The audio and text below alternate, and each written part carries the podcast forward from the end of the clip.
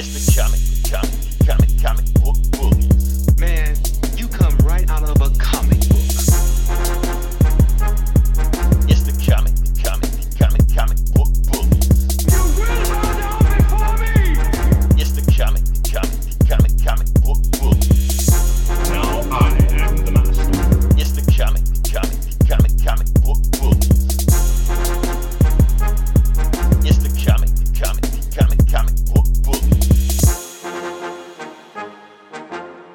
Welcome back to the Comic Book Bullies. We're Nerds New Bully. I'm your host, Leroy, a.k.a. the podcast with no pants. That joke works a lot better when we're in video. With my co-host. Yeah, this is Eli, and I'm wearing pants as well. I am wearing pants. We're supposed to be the No Pants podcast. We're starting to trend. Like on Harold and Kumar. All right, so yeah, we're back with another episode, and I don't know what number we're on right now. Eli, we're getting pretty close to 150. Yeah, we are. Yeah, we need to do something big, some kind of big blowout, something like that. I don't know what we're gonna do. We'll talk. We'll figure it out. We might call a clip to a fish fry. I don't know. But yeah, like I said, this is another long weekend. What is this? April? May? What are we in? It's May. It's May. Okay, long weekend May going on right now. I haven't seen Eli in like 4 or 5 weeks, even though we recorded last week. But it just seems like it ain't been 4 or 5 weeks. But we're back again. And in that time, it's been just a lot of crazy shit that has just happened. People are dying that's never died before. Yeah, that's usually how it goes. Yeah, it's weird. First off, I mean, like I said, we're gonna talk about Little Richard. Let's break down all the people that did die. First off, we had Andre Harrell died. If you don't know who Andre Harrell died, who Andre Harrell is, he's pretty much the first black millionaire record executive that pretty much brought in like every black artists you can think of that's still making money today. Little Richard passed. Siegfried or Roy passed. Roy passed. Oh, from coronavirus. Yes. He got eaten by a tiger, and survived that. But died by corona. What the? Wow. Okay. That's how crazy this shit is. Okay. That. Oh, and one that hurt me. I don't know if you know who this is. Eli, I was gonna say. Betty Wright passed.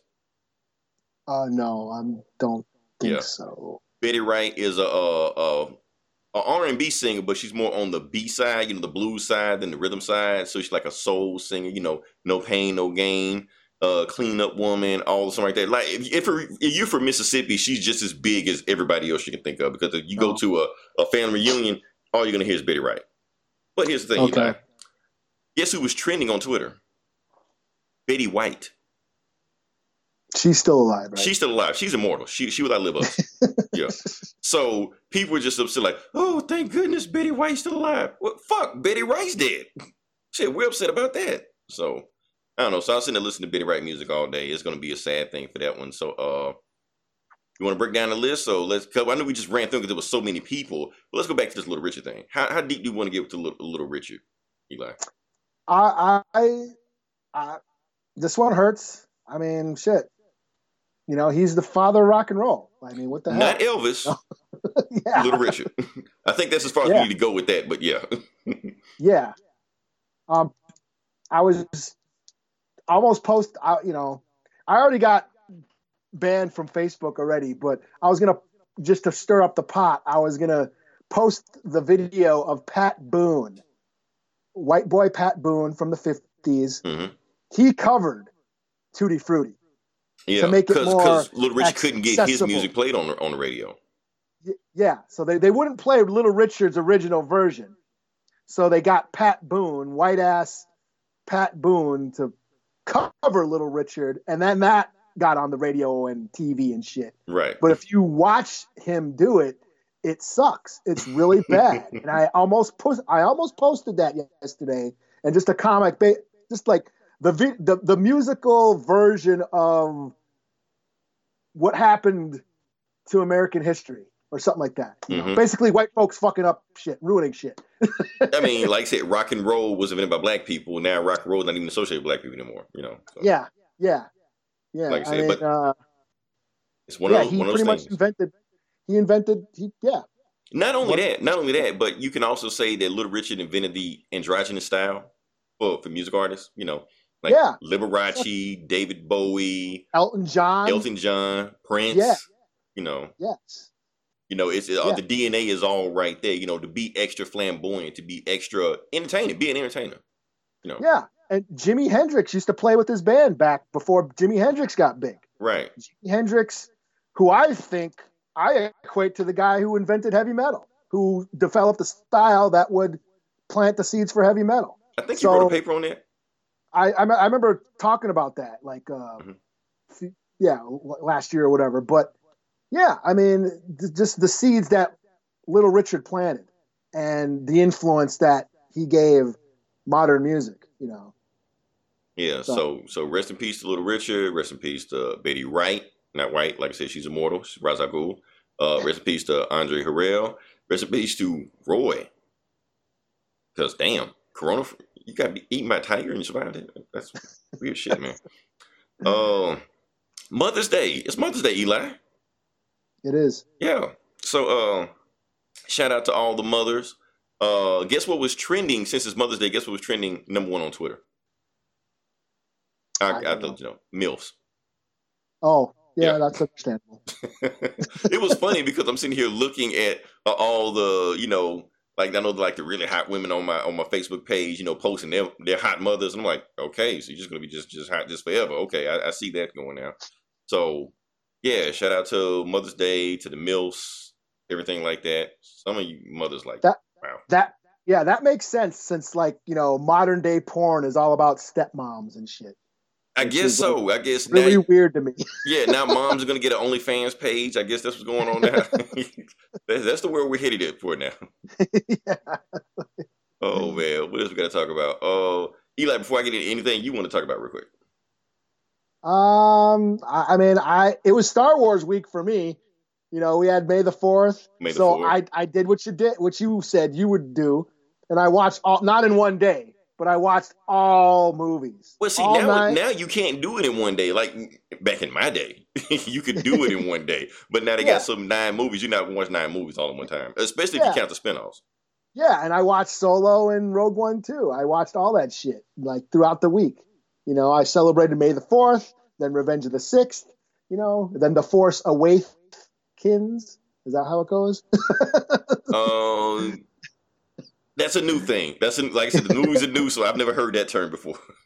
So, yeah, I watched a bunch of Star Wars shit all week. And then on Friday night, I watched the RZA from Wu-Tang Clan live streamed the movie Shaolin versus Wu-Tang with a live. That's what you were doing. Commentary. Okay. Yeah. Yeah. I watched that and that was really cool. So then yesterday and today throughout the weekend, Amazon Prime got a shit ton of old school Kung Fu flicks. Say it 5 times fast. Yeah. Peter Piper picked up a pepper. Kung Fu movies. I won't say flicks. But yeah, so I watched a bunch of Kung Fu movies last couple days, and you know, so that was really cool hearing RZA talk about the influences of Wu-Tang and with the movies, and that was one of the movies that had all the samples from the album on, you know, that he used. Tiger style. Yeah, you know, Shaolin shadowboxing, you know. You know, but just hearing them talk about like how Kung Fu movies like influenced hip hop, you know, how, you know, the martial arts, watching those movies and those, you know, the fighters in those movies had to train. And he says that was like with hip hop, you had to be disciplined and develop your style, develop your art so you could be better than the next MC or better than the next breakdancer. Because it was a competition. Like I'm the better rapper than this guy down the street, you know? Yeah. You know, with all that shit, you know, graffiti, all that, like they had to develop their style, and Kung Fu was like a pivotal part in, you know, in hip hop culture, the starting of hip hop culture. So it was cool. Like hearing RZA talk about that shit. So yeah. That's the thing. So yeah. All right. So since you talked about Star Wars, I got to talk about this crazy ass movie that I saw, this cartoon that I saw. I don't know if anybody's seen it. Justice League Dark Apocalypse War. Eli, have you seen it? No. Okay. It's insane. It's nuts. I will say this, okay, like I said, this is a comic podcast, so a lot of you are wondering like, oh, well, I've read Darkseid War, it doesn't really matter. it has nothing to do with Darkseid War. Like the actual comic that it's adapted from, it doesn't. That is only thing that really boils down to it is that they invade Apocalypse. That's it. After that, they completely veer in completely different directions. You're wondering why this movie is called Justice League Dark. You know, even though it's about the Justice League, if you watch the movie, you'll know why they call it Justice League Dark. This is the last movie in this, you know, continuity universe. It's about like 15 movies in 7 years. This last movie, and it's definitively the last movie in this continuity. So they're done with that. They're moving on to something else. Easily the bloodiest and goriest movie they've made so far. Eli, I think you might even be impressed by the gore in this. And you're not impressed by anything. You know. But yeah, they really go there. I'm just like, oh wow, okay. Darkseid is not fucking around in this movie. So yeah, it's there. They earn a hard R, even if you F-bombs and, you know, S's in there, you know. Trying to think what I say. Yeah, honestly, to me, this is the best movie that they've made in this continuity of movies that they've made. I'm going to give it a 5 out of 5. I think it's the best movie they've made. A great send-off to it. I'm just glad it was the longest movie they had in it, so they had a chance to wrap up every storyline, because all the storylines in all 15 of their movies that was left still open, they close them out here. It's all wrapped up, you know. I will say this, that the main character of the movie is Constantine, so that's one reason why it may be called Justice League Dark. But when you see it, you kind of understand where it's coming from, you know. But so it is like Constantine and Swamp Thing and that Justice League Dark. Nah, I don't want to. That's the thing. I don't want to say anything about the movie. Like just in case if anybody hasn't seen it yet, I don't want to say anything. It's really just like this is DC's Endgame. That's what it is. Oh, okay. So you can't say anything, because anything you say is a spoiler. Like the first 5 minutes of this movie, I was watching like, oh shit, what the fuck just happened? 10 minutes, like, what the fuck? Are they really going there? You know? So like I said, this is the last movie in there. They don't give a shit. That's all I can say. Is it on DCU or no? Not on DCU. I went again and got it on iTunes. The DCU has this thing where they can't put a movie on there until 90 days out. So right. It's there. I think I'm gonna spoil something on there, because I gotta say this. Okay, so people are gonna say, if people watch this movie, they're gonna say, "Oh, DC is ripping off Endgame." They're gonna say, "Oh, it's just like Endgame. I've seen this before." Actually, they're not ripping off Endgame. Here's what I think they're doing, Eli. And I've actually said this on the podcast before, so I'm gonna say it again. This movie, in my opinion, is what the Snyder, like Justice League cut or whatever. That's what it is. Matter of fact, I think they took the unused plot of part 2 and part 3 of what those movies were supposed to be and made this movie. Okay. Because I broke down. Yeah, you said that before. I said that before, and I thought that a lot of what I'm seeing here is weird. And when I watched the movie, I'm like, oh, that's exactly what they did. So since I read those read those Snyder notes of, like I said, he made Just League 1. They changed the ending because his original version was supposed to lead into a part 2 and a part 3. So this movie is basically part 2 and part 3 slapped together. Like in one movie, it's a few differences, and you can see that the differences they made from his version are like blatantly to not like completely rip them off. Like, okay, so instead of they did this, they did that. But other than that, they pretty much just made the Snyder cut. Okay. Yeah. So I was like, interesting. So since they can't make a Snyder movie because he's gone somewhere, let's just make that movie and just do this. But at the same time, it fits in the continuity of what they've been doing, so it doesn't feel like it's just out of place.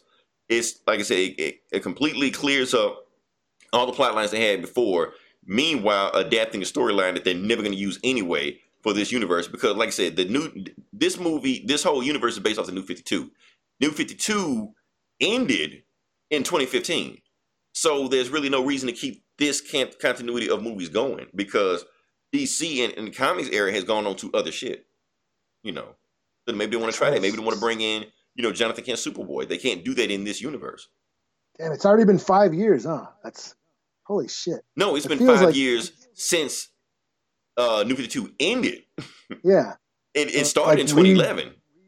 And Rebirth, but I'm saying, yeah, because like Rebirth was just like, it feels like Rebirth just happened like a couple of years ago. But yeah, Rebirth is they're on right. Rebirth is on its way out. It's over, yeah. Yeah, Rebirth, it's over. They're on 5G or whatever the fuck they're on now, right now. Yeah. So they're moving on. So there's no reason to keep this on when they don't even, you know, these characters don't like it anymore. So That's my thing. Like I said, 5 out of 5. I'm trying to not spoil as much to point to. I'm pretty sure the Snyder points that I'm talking about, like the part 2 and part 3 we talking about, nobody knows what I'm talking about. I'm the only one that deep dived into that shit. So if you don't know, watch this movie. Just watch it. I can't say anything about it. I may say something about it next week or the week after next week, but as right now, I don't want to spoil anything for anybody because I want you to just be as shocked as I was when I saw it. So, yeah. So do people have to like watch like all 15 movies? Not all 15 movies. Not all 15 movies. Honestly, if you just know a general idea of these characters, you can catch on. You know what's going on. You know Superman. You know. I don't have to read like or watch like Throne of Atlantis or fucking. You know, what else was in there? Attack on Arkham part of that? No, not Attack on Arkham is not part of that. But there was a Suicide Squad movie that was a part of it called Hell to Pay or something. Oh yeah, yeah. Like son of what about Son of Batman or whatever? Was that? Yeah, that's the thing because they make references to all those movies. But I'm trying to see, do you need to know those movies to watch it? I don't think you have to know the references. Like I said, if you know that Batman's newest Robin is his son, you're good. You're okay. Okay. They don't deep dive. Everything they do is pretty much surface level, but there are like little plot lines that were wrapped up that, you know, even when the movie starts, they'll be like, oh, remember when such happened in such movie? Okay, we're doing that. So I don't think you have to watch. I think the only... I think the 3 movies you need to watch are Justice League War, like the very first one. You need to watch that one to see what's going on. I saw that. Yeah. Maybe the Death of Superman and Reign of Superman because that's like a direct continuation of those movies. Okay. And if you watch that, you're good. Everything else is cool as long as you're familiar with that stuff. Cool, but it's not a requirement. It's just like Endgame. You didn't have to watch all 23 of those movies to know what the fuck was going on in Endgame.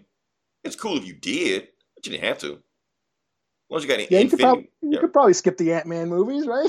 Yeah, fuck those Ant-Man movies. I mean, as long as you watch like the main Avengers movies and you just watch Civil War and you watch Infinity War, for the most part, you're good. Yeah. Spider-Man, maybe? Yeah. Nah. You really don't. You can completely skip Spider-Man. You'll be fine. So... Mm-hmm. That's all I got to say about that one. So definitely watch that movie. It's good. Video game news. What should I talk about? Video game news. The Last of Us dropped a new trailer. I think I talked about this last week. The new trailer they dropped, they completely deleted comments from it, and it won't even let you like and dislike the comments on it because of the controversies going on with The Last of Us right now. Like I said, if you don't know what's going on, I'm not going to spoil it. I'm not going to say anything about it. But people are pissed. People are talking about boycotting the game, so we'll see how the numbers do on the game when it comes out. They got a release date. I think the game comes out next month. So it's gonna be very interesting to see what those numbers will do. I only have a PS4, so I can't, you know. No. I might have live streamed. I never even finished the first game. So. Oh, I did. I finished it twice. That's the funny thing about it. Like Last of Us, the first game, 10s out of 10s. 11 out of 11s, whatever the fuck. Everybody just praised this game to high heaven, said it was the greatest thing. Like God delivered this game down to your PlayStation for you to play stuff like that. But now, people have played it since then. Now you got people shitting on the game. Some people say, oh, I'm not shitting on the game because of the controversy or whatever. I just thought it was a shit game. You know, why are you saying that now? Why didn't you say that back when they were like throwing Game of the Year awards at the left and right? You know, why are you being, I guess people just love to be contrarians, I guess. That's my thing. If everybody's saying left, I'm gonna say it right. If the sky is blue, I'm gonna say it's green. So everyone wants to be that person that thinks they know everything, right? But if everybody wants to be that person, it just kind of becomes tedious. You're just following the crowd. Yeah, like I like that shit before I was even born. Yeah, right. So I knew that was gonna suck. You know, like I just wish people would have their own opinion about things instead of just following the crowd. If you don't like Last of Us, that's fine, but don't praise the shit or be quiet about it and then shit on the game. You know, 5 years later after it came out, just because it's the cool and popular thing to do. You know, all I gotta say. Like I said, video game news. I bought a bunch of movies. What have I? 4v Ferrari. Yeah, hadn't seen it. Gonna watch. Watch it yet? Hadn't seen it. Gonna watch it. I've been wanting to see this movie in the theaters for the longest. But I couldn't picture myself watching the theaters. I'm like, nobody, like the planet's not being destroyed in it, and you know, no surround sound. Why should I go see it? I just wait till it come a home theater. You know. But you want to hear the vroom. Or whatever. You know what? Now that you say that, now that I think about it, that probably would have sounded cool. Yeah, I bet you those big race car scenes would have probably been pretty cool on the big screen. Yeah. I mean, it's a movie I've always wanted to see because it's based off a real story. I've actually followed this story before, so I wanted to see how it played off in real life. I'm pretty sure it's nothing like it was in real life, but hey, man, dang it. I'm sure that it's not going to have like Fast and the Furious style like action where they're like, you know, jumping cars off of skyscrapers and landing on boats and shit. Hey, they gotta put butts in the seats. If that's what sells, let's do it. Why is Vin Diesel in this movie? Oh, I gotta open my beer. Let me get in my car. Oh man, so that's it. All right. That being said, Can we just jump into it? Yeah. All right. Like I said, we got a dense one right here. We got a book of the week for you. We're just going to just deep dive into it and just kind of go from there. So let me pull up my graphic. Boom. There we go. Okay. Ooh, look at that. We have special effects now on this show. We have upped our budget. All right. So the book we're going to do now, the book of the week we're doing is called Kingdom Come. For those who don't know what this book is about, let's go back to our beautiful mugs. There we go. Okay. So for those who don't know what this book is, it is a Elseworld book. You don't know what an Elseworld book? An Elseworld book is a book that doesn't have anything to do with the actual continuity of the actual stories like DC. So it's not in main continuity. This is an outside book that they're just telling, felt like telling. The background of this whole concept of the story is actually Alex Ross. Alex Ross is this painter. If you follow comics, you know who Alex Ross is. Alex Ross is the guy. Any one of the Immortal Hulk books out right now, he does all the cover arts for those books. Kingdom Come is when he just started breaking into the industry. He actually did some shit he just got known for covers at first, you know, in the 90s. Then he did a book over in Marvel called Marvels. I think the book is called Marvels, yeah. Then he decided to bring the idea. So the whole Kingdom Come idea is pretty much his pitch. But DC was like, okay, yeah, it's your pitch. You can write it, but we need to get you with a writer. We need to get a guy. So they had Mark Waid over there at the time. Mark Waid was doing Flash, and he was like doing crazy. Read his Flash run. His Flash run is amazing. It's by Wally West, and Wally West was way cooler than anything Barry has ever done in the comics. So they put Mark Waid in because he had like deep dive information about DC. So we're going to put you with this guy who's a walking encyclopedia, and you're going to make this book for us. So the book is about this. All the heroes are old and they come back. Some people say this also might be a ripoff of an unused script from Alan Moore, because a lot of this book does feel Alan Moore-ish. You know? Yes. It's like they're trying to make their own version of Watchmen. Alan Moore had a book called Twilight of the Superheroes, but like I said, he fell out with DC because they didn't pay him for Watchmen or something, or didn't pay him for Swamp Thing, or wwhatever the reason, he fell out with them back in the 80s. So that script was floating around. He put a curse on them. Basically, yeah. Which stands to this day. So Alan Moore wrote that script back in the 80s about basically like the end of the DC universe. Like this is how the DC universe is going to end. This is what's going to happen. And a lot of the story points that he had in that story kind of show up in, not just in Kingdom Come, actually like a lot of stories. There's a whole list of stories that kind of bring up the Twilight and the Superheroes, but that's the point of it. So yeah, I think we just need to just jump into this bad boy, Eli, because after we talk about it, then I want to break it down and see what's going on with it. So first of the book, I got notes. Yeah. So the book actually opens up. I can't remember what happened first. Oh, yeah. So the book opens up. The very first panel, and I wish I had a panel right here, but that's okay. We'll come back to it. It opens up with a... I got the fucking... Boom! Can you see that? Oh, see, Eli, you're gonna get us outed. I'm not outed, but... You can barely see it. No, I can see, no, it comes clear as hell. Okay, so that is a bat and an eagle. A giant bat and an eagle in the sky flying, fighting each other. Now, Eli, the reason I'm saying you're going to get this ban from like the comic community because you pulled up the digital copy of the book. Oh, damn. Okay. You didn't use the sacred text. All right. But anyway, you got a giant bat and you got a giant eagle fighting each other. And while they're fighting each other in the sky, down at the bottom, you just see just all kind of chaos and carnage and just this war going on with just everybody destroying each other. And it's also a passage. Now, here's the thing. This you're gonna see at the beginning of is 4 books in Kingdom Come, and each 4 books you're gonna get a passage from the Book of Revelation. And I'm gonna go a little bit deeper in it also. So the Book of Revelation, the first book we get is from Revelation 16:18, and the story goes, and there were voices and thunders and lightning, and there was a great earthquake, such as not since man. Oh, that's the wrong quote. That's the wrong quote. Not that one. That one. He'll pull it up anyway. Anyway, here's the thing. The book is the easiest way to say what Kingdom Come is. It's the Book of Revelation translated to superheroes. That's what the book is. I mean, just if you just boil down to it, because the Book of Revelation is so, can I say convoluted about the Bible? I think we can say that. Sure. Okay. The Book of Revelation is very convoluted, very left up to interpretation. The Bible is very convoluted. but the Book of Revelation in specifically is very left up to interpretation, very convoluted, and you can pretty much interpret however you want to. So what they do is that they just take out these key characters and just stick superheroes in there. So what we're talking about, giant bat, giant eagle, fighting each other in the sky. Down at the bottom, you got a war going on. They're just destroying the earth.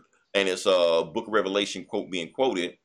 And it's all being a dream by Wesley Dodds. He's in a retirement home. He's in bed, sick. He's on his deathbed right now. He's being looked over by a nurse and his pastor. Now, if you don't know who Wesley Dodds is, if you're not up on your DC lore, Wesley Dodds is the Golden Age original Sandman. Now, who is the Sandman? Sandman is a Golden Age superhero back in the 40s, 30s, whatever like that. And he was part of the Justice Society of America. What was his powers? His powers was he had dreams of in the futures about evil people about to do evil shit. So he knew what they were about to do before they did it. And he had a gas gun to knock people out. You know, put him to sleep. Sandman, that's Aaron's name. So basically his dreams, and it was always retcon, like you may say the Sandman sounds familiar because there was another Sandman created by Neil Gaiman, whatever. Yeah. Also called the God of Dreams. And basically what they were saying is that Sandman gave the other Sandman those dreams about the future. So like that, it's all convoluted connected. But anyway, that's what happens.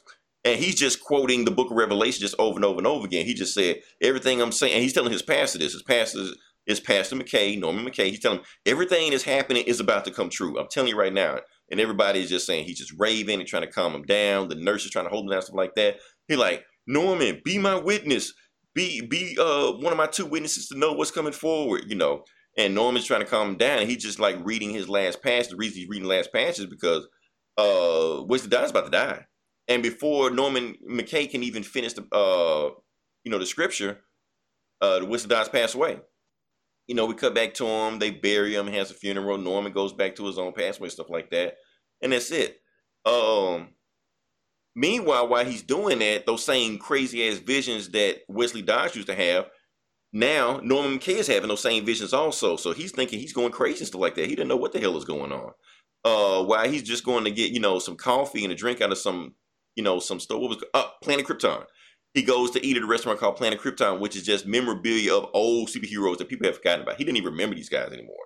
Like Green Arrow, what the fuck is Green Arrow? He eats there, but when he comes out of the Planet Krypton after he gets something to eat, the superheroes of today, like all the kids and all the future heroes, the second generation of the heroes that we know, they're just in the middle of the street fighting. Because the thing is, what they do now is that like the old heroes back in the day, they didn't kill. These heroes kill. They don't give a shit. They just kill anybody. So since they killed all their heroes, since they killed all their villains, they're bored. So they just fight each other. Just in the middle of the street, they do not care about any destruction they cause, carnage. It's Man of Steel, basically. It's just destroying shit. But they stopped fighting for one reason. Because on the big teleprompter on the screen, and every single TV gets interrupted because a news report interrupts that something happened in Kansas. What happened in Kansas? We don't know yet, but they stopped fighting. Then the next day, we see Norman McKay in church, and his congregation is packed because, like I said, anytime there's a tragedy that happens, the church gets packed because people want answers. People want to be reinsured. But since he can't give them reassurance, he's getting all these visions about basically Armageddon or the end of days coming. All he can do is just quote the Revelation verses. and he freaks his own congregation out. So he realizes that I can't help my congregation the way I need to because I'm just, man, you know, my mind is too, you know, occupied with death and destruction, and they want to hear, you know, stuff about hope. I can't give them anything. So he just sitting in his pew, just ripping pages out the Bible, think to himself like, I don't know what to do. While he's doing that, the specter walks into the church. Yeah, people like walk out of his church. Like people walk because they don't congregation just leave. Yeah, they don't want to hear that shit. They don't want to hear, you know, death and destruction. You get tired of hearing this stuff, especially when you see it on the news all day, you know. Yeah. So while he's sitting in his pew, in the seat in the church, the specter walks through one of the Tatum windows, stuff like that. Just walks through it, you know. And he's like, Norman McKay, I've been looking for you. You're like, are you an angel? And the specter like, no. Well, yeah, kinda. Okay, yeah, I'm an angel, you know. He was like, okay, so why are you here? Why is an angel from God? You know, because he basically specter saying, like, I was sent from God to talk to you. And the reason I can't talk to you because you were friends with Wesley Dodds, the Sandman. He passed over his superpower to you because them dreams you're having, you're not crazy. It's going to happen. Armageddon is coming. They're like, oh, shit. So what needs to happen now? And the specter basically says that you have the dream. I don't know what's supposed to happen now. So what's going to happen, I have to follow you to the end of Armageddon to see exactly what happens because I don't know who to smite. God sent me to smite somebody, but I don't know who to do it because I can't see the future. So once I follow you and we follow this thing all the way through, then I know who to smite and we'll go through this. So until then, you're stuck with me. Let's go. So that's the thing. So they just start hopping from place to place like that. And then they hop what he thinks is the Midwest. And Norman McKay is like, how the hell are we in the Midwest? Didn't you know some really fucked up shit just happened here? And then they say, don't worry. It's not what you think it is. And you don't have to whisper because nobody can hear you. Not even this guy right here. And they see this farmer, and this farmer just fixing his barn, minding his own business. And Norman McKay's like, do I know this guy? You're like, inspect like, you might. And then the farmer, when he gets ready, finishes his job, he walks to the barn and he picks the tractor up over his head while he walks through the barn. He was like, oh shit, that's Superman. What the hell is Superman been? We ain't seen Superman in 10 years. He just up and left. Like, well, he's here now. And why there's in this timeline, the Justice League have disbanded. Yeah. And Superman vanished. He hasn't been seen in 10 years. Wonder Woman's gone. Bruce Wayne is going crazy in Gotham with robots and shit. Rules Gotham like an iron fist with an iron fist. It's a police state. Yep. Yeah, yeah. So the old Justice League are gone. And all you got are these like young, you know, kind of anti-heroes running around fighting each other all the time. Metahumans. Yeah. If you want to know, the young heroes basically are, we're going to pause for a second. It's an allegory for, if you grew up in the 90s, that's basically what it is. Because you have all these old superheroes like Superman, Batman, goody two-shoes, out of date, out of style heroes. We didn't want those heroes anymore. We wanted 90s heroes. We wanted Cable, Deadpool, you know, Spawn.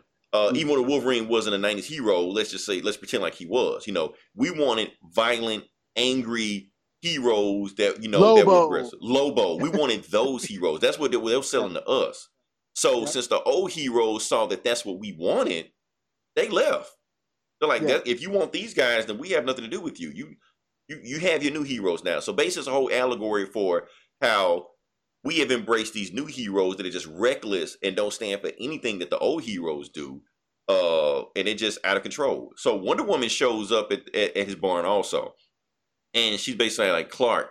And he's like, don't call me anymore. I'm not Clark. You're like, okay, Cal, you need to come back. You're like, no, I don't need to come back. You're like, it's bad out there. It's like really bad. You need to see this. And then that's when Clark is like, I don't have to do anything. I'm Superman. I can do whatever I want to do. You're like, well, Superman, you need to come here because this shit is not going to work. So she touches the edge of the barn, and it turns out it's not even a barn. He's in the Fortress of Solitude. He's been in the Fortress of Solitude all the time, and it's just a hologram he just made for himself. So they're not in Kansas, they're in the North Pole. Yeah, he made like a simulation of his farm, his old farm. Of the Smallville farm, uh-huh. Yeah. So, and basically, you know, Superman's just like, okay, Wonder Woman, to get you the fuck out of here, I would just look at the news. Like, I haven't looked at it in 10 years just to see what the hell is going on. And then he looks at the news and he sees exactly what happened. Kansas has been destroyed. The entire state wiped off the map. What happened, and Superman knows exactly. He's like, Magog. So that's the guy that, you know, they're having a problem right now. So the guy's name is Magog. And with Magog now leads a group called the Justice Battalion. So you had the Justice Society, the Justice League, now you got the Justice Battalion. And it's like 10 of them beating the shit out of Parasite, who's like way past his prime. And they even see on the news that Parasite is actually surrendering. They're like, I give up. Y'all don't have to beat my ass. And they beat his ass anyway. And then he actually gets a good shot on Captain Atom, and he splits Captain Atom in half. But like Captain Atom is a walking nuke, he nukes Kansas. Everybody in Kansas is dead. Not only Kansas dead, Missouri, Iowa, every state nearby. The Midwest. Yeah, the Midwest. The Midwest is gone. So since that's the breadbasket of America, where, you know, most of our agriculture comes from, that bankrupts not only America, it bankrupts the world. So our that's how we make. So the whole world economy is just thrown out of whack like that. And that's why Wonder Woman's telling you, you need to come back, because these kids that are, you know, call themselves superheroes, they're out of control. But if you come back, you can restore order. If you come back, the Justice League will come back. Because when you left, that's when the Justice League left. And Superman's like, they ain't my problem. You can leave now. And you might, in fact, go back to Themyscira or whatever. So, I'm trying to think, what else happened, Eli? What happened after that? Well, they're just, like, the Spectre takes Norman all over the place. He shows him... Flash is in Central City or whatever, patrolling, kind of still patrolling. It shows him where Hawkman is, and like Green Lantern is up in space, doesn't give a shit about Earth. And keep in mind, this is not Hal Jordan. This is actually Alan Scott, the old Golden Age Green Lantern. Yeah, and then takes him to Gotham City, where Batman has all these like bat drones, kind of ruling the city, RoboCop style. So yeah, it's just he's basically playing Ghost of Christmas Present or Future. Ghost Present, Future. Yeah, well, whatever you want to call it. Okay. Yeah, just taking him all over the Earth, and then he brings them back to Metropolis, and they're on the bridge, and all those heroes are fighting, you know, and they're about to kill. You know, they got like the cable car full of passengers, and like they're about to die, and yeah, they're basically the superheroes or the metahumans are fighting each other and just. With all disregard for human life. Which also happened in the 90s because everybody like, who would win? Let's just have superheroes fight each other. So yeah, that's what this comic was basically. It was a reaction to the 90s boom of, yes, these cynical anti-heroes. Yeah, Deadpool, Spawn, who just, they weren't really superheroes. They were just badasses that we like to see shoot shit. Right, they weren't saving people. Yeah. They didn't care about you. They were just killing people and just didn't get like, oh, I see a guard. I'm going to just kill him because he's in my way. You know? Yeah, with no regard for human life. And the idea of the superhero, the savior, was an outdated idea. You know? And so, okay, so we got these superheroes fighting. Cable car's about to fall off because they're paying no attention to it whatsoever. And right before it falls into the ocean, that's when Superman pops up. So Superman decided to change his mind and actually show up and start to do shit. Let's get that iconic pose of Kingdom Come. So he's got like the black S, you know, in his S right now, and he's holding like two superheroes that is fighting. He just tells everybody to stop fighting, you know. Yeah. So Superman is back. Now we get to the next part. Now we got another Book of Revelation passage, and I got pulled up this time. So. And I saw the seven angels which stood before God, and another angel came and stood at the altar having a golden censer. And the angel took the censer and filled the fire at the altar, and the seven angels prepared themselves to sound. Now, this is why I want to talk about the Book of Revelation. Eli, can I let you on a little secret? Sure. I've read the Book of Revelation backwards and forwards, actually multiple times. Just this week? Yes, this is what I was. You just see what it was about. So, okay. The reason I read the Book of Revelation because there's a lot of things, and when I read this, I read Kingdom Come years ago, and a lot of this stuff didn't click to me. But since I'm older now and wiser, hopefully, a lot of stuff is clicking me now, because the Book of Revelation is basically about the end of days, and God sends seven angels to Earth to basically destroy the Earth. You know, each of them unleash one separate plague on the Earth, and it's something different, famine. And that's what we're talking about, like the breadbasket getting destroyed with Kansas. Famine, so different things happen. And how many members are usually in the Justice League? 7. So that's the thing that's going on. So Superman is amassing this army of Justice League members, and I think what's going on. Yeah. The Justice League is just getting bigger and bigger and bigger. And eventually he's just like, hold up, there's a missing piece. There's a missing piece of the Justice League. I gotta go talk to him. So the way before you go on, I just want to say, I won't show it this time, but that first page of the Justice League flying out through the flames. Another iconic page. Of the Statue of Liberty torch. Yes. I thought is fucking brilliant. also, I want to talk about like the guy they were fighting called Americommando. Yes. Yes. Mark Waid actually made notes about that. He was like, Americommando, and basically what Americommando's whole thing is that he's America's first. So he doesn't want any immigrants to come into America. So he's at the Statue of Liberty at the harbor where the immigrants are coming, and he's trying to kill all of them. So what Mark Waid was trying to do is like, I want to make Captain America if he was made by Rob Liefeld. Super patriot. Yeah, basically. That's what he is. So everybody's to the extreme now. And that's what I love about this is like, if you're a comic book fan and like everybody, if you see all the metahumans that he put in there, they're referencing like actual characters from comic books. Right. They're saying like, he reminded me of Super Patriot. There's a guy in there that looks like Boba Fett. Right. And it's just like little quick cut, like they don't go detail to explain it. It's just there, like you catch it. Right. Well, yeah, this guy's Boba Fett, who is not a good guy in the Star Wars universe. He's an outlaw. He's a baddie, but he's popular because at the time, that's what we like. We like these anti-heroes. It was all about being a badass, not being a good guy. Right, as long as you look cool, things like that. Yeah. All right. So Superman has the Justice League, putting them together, but he's like, there's a missing piece. I got to get my guy. So he goes to Wayne Manor. Wayne Manor has been pretty much destroyed. It's like dilapidated. It's really torn down. The clock that leads to the Batcave, Superman just rips it off the wall. He just goes down there and just like, Bruce, you can't hide from me. I know you're down here. And like, and basically it's Batman down there now. Batman is not the Batman you think you see. This is an older Batman, probably in his 70s or 60s or who knows how old he is. He has a back brace on him. His arms have braces on him. He's pretty much got metal like all over him. So he's basically almost like Iron Man. He's got like an Iron Man like exoskeleton like helping him move and shit because he's so old and frail now. Yeah, and obviously somebody had beat his ass. So Superman is just asking him. Superman is just saying, "You can't hide from me, Bruce." And basically Batman says back to him, "Oh, I'm not trying to hide from you, Clark." And Superman's being like, "Don't call me that." You're like, "Okay, Clark." So he keeps saying this shit, being an asshole to him. You're like, what happened? What happened? Yeah, once my identity got exposed, Two-Face and Bane happened. But I'm good. Yeah. I got my robots securing the air, stuff like that. Gotham is actually safer than Metropolis ever been. So take that, So they have this back and forth, and basically Superman's like, look, you need to come back to the Justice League. I'm reforming the Justice League. You got to come back. We need you. And Bruce is basically telling him, like, no, the Justice League coming back is like the worst thing that can happen. These metahumans rule the earth now. Once y'all left and y'all didn't train them how to take over this shit, they rule the earth. So if you come back, you're just going to create a power struggle. You're going to make things worse coming back, Clark.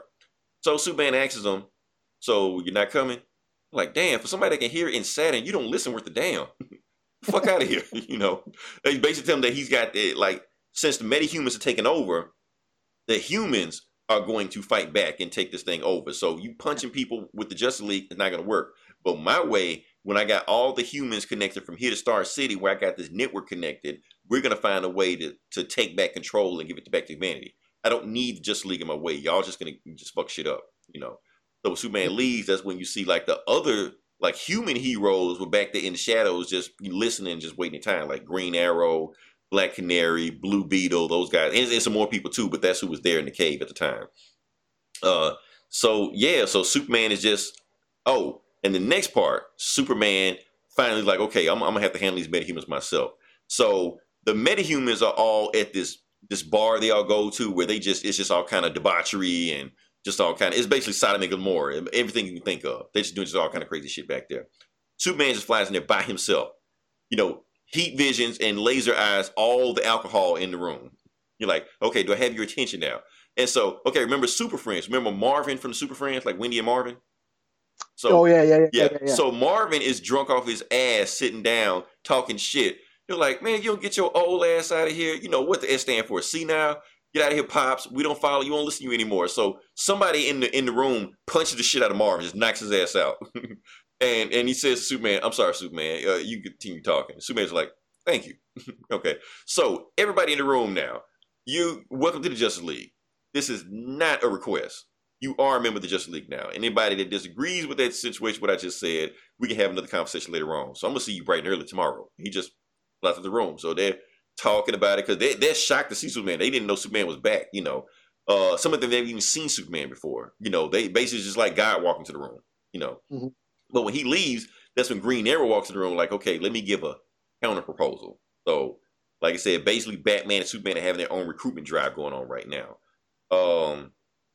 And it just keeps going on. Like I said, time passes on. Superman army gets bigger and bigger. The Justice League just gets bigger and bigger and bigger. But the problem is, it's like we said, everybody doesn't agree with what Superman is doing, so they get some pushback. When we mean pushback, the Justice League have to beat their ass. And they either join the Justice League or they, you know, hold them in captivity.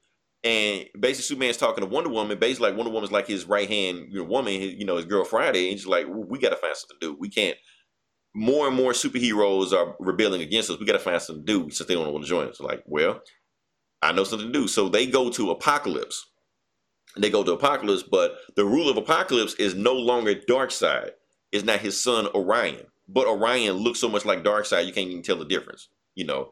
And Superman just asked him what happened. He was like, well, when I overthrew Darkseid and kicked his ass out of Apocalypse, I tried to free the people. But the thing is, when I freed them, they didn't want to be free. They wanted somebody to rule them. So the moment I tried to free them, they already elected me as emperor. So I had to take over. Otherwise, it was going to, the whole place was going to get turned into chaos. And Superman's like, well, damn, well, you can't help me. But then he was like, I tell you what, talk to my stepbrother. He'll give you any advice on how to handle the situation. And of course, Orion's stepbrother is Scott Free, a.k.a. Mr. Miracle. Mr. Miracle, who make traps to get out of anything, made a trap that nobody can get out of. And he tells Superman, tell you what, I'm going to take this back to Earth with you. Let me and Big Barda come with you, and we'll build this prison for you where all the metahumans that disagree with your plan, we'll put them in there. Now, you kind of skipped the part. You skipped, he went around to, Arthur and, Aquaman and, kind of went around trying to, recruit other members. But he also went and met with Magog. And that's where you learn. Did I pass over that? Yeah. That's where you learn why Superman left. I'll let you take over that part. Okay, you tell us why he left. Oh, so yeah, he confronts Magog, and he's like, and Magog's like, well, you left, you took off, you couldn't handle it, you wouldn't kill it, the Joker, you find out that the Joker killed Lois Lane and everybody in the Daily Planet. Yeah, and you didn't do it, and all you did was just take off, and I had to do what you should have did. And that's why people looked up to me. You basically were a pussy that took off and wouldn't do what needed to be done. And so now everybody embraced me, and I had to take over. I had to take over what you were doing. And now you're going to come back to me now and bitch about how I did it, they kind of have a back and forth. Like you were old news. The whole your way didn't work, and I had to take over and do what had to be done. And people called me the hero, Oh, and he also challenged Superman to a fight back then, also 10 years ago. Oh, right? Yeah, and Superman took off. Like, you wouldn't fucking fight me and shit. But then you learn that Magog doesn't want to do this anymore. Like, he's sick of being a hero. Like, he's kind of grown weary of the fucking, of trying to live up to this image of being a hero. That he can't handle being what everybody needs him to be. And he kind of he ends up shooting through Superman. Who barely moves. Who barely moves and doesn't do anything. And then it says, we're at war. Like, you got to join up, Oh, yeah, didn't he have something to do with Kansas? Magog destroyed Kansas. Yeah, right? Yeah, I already said that part of Justice Battalion. Yeah. So he was actually trying to rebuild Kansas, but he couldn't. He was trying to put a barn back together, but the barn fell apart in his hands. So basically, they were trying to make an allegory that yes, he knows how to destroy, but he doesn't know how to build. He doesn't know how to create. Yeah, right. Yeah, and he's like, I'm sick of it. I'm done with it. I don't want to do this anymore. Yeah. So after he blasts Superman just to get his anger out, Superman doesn't do anything. The Justice League don't even do anything. He just surrendered. He like, man, just matter of fact, he actually tells Superman, I think, to kill him. Yeah, he wants to die. Yeah, because he was like, I can't take this anymore. You know. Yeah. So we fast forward to that. They get Mr. Miracle. They get the designs for the prison. They come back to Kansas and they build a prison. They build a prison in like 2 days. No, 2 weeks. It takes 2 weeks for them to build a prison. And if they build a prison, every superhero, every metahuman that disagrees with joining the Justice League, they just throw him in there. Now, I also missed another big part also, Eli, the Mankind Liberation Front. Yeah. We got to talk about the Mankind Liberation Front, because while all this bullshit is going on, there's another piece of the puzzle that we can't talk about yet, and that is Lex Luthor. Lex Luthor is also a player on this board also. Lex Luthor sees everything that's going on. He saw how Kansas got destroyed. Also, he sees how all crazy the metahumans are acting. So what is Lex Luthor doing? He's actually making sure that help to the people, the survivors of Kansas, don't get help. And he's actually arming some of the metahumans. Why is he doing this? Because he wants the metahumans to get out of control. He wants humanity to turn on them. Because right now he feels like humanity trusts them a little bit too much. Like, they don't even have the World Series anymore because they believe in the metahumans so much. So yeah. Bruce Wayne is a part. Before we get there. Okay. Yeah, okay. Because not only does Lex Luthor, like the Mankind Liberation Front is basically like the old Legion of Doom. He's got Catwoman there and really that who look exactly, and Alex Ross drew them exactly how Julie Lumar and Frank Gorshin look now. Yeah. Like that. Yeah. Vandal Savage is there. Also, there's they have one young member. The young member name is Ibn El Exfasia, some shit like that. I'm going to be fucking up. Anyway, he's Ra's al Ghul's heir. And his name translates to Son of the Bat. So you can kind of guess who his father is. Mm-hmm. You know, and keep in mind, this is what, 8 years before Damian Wayne? So a decade before Civil War?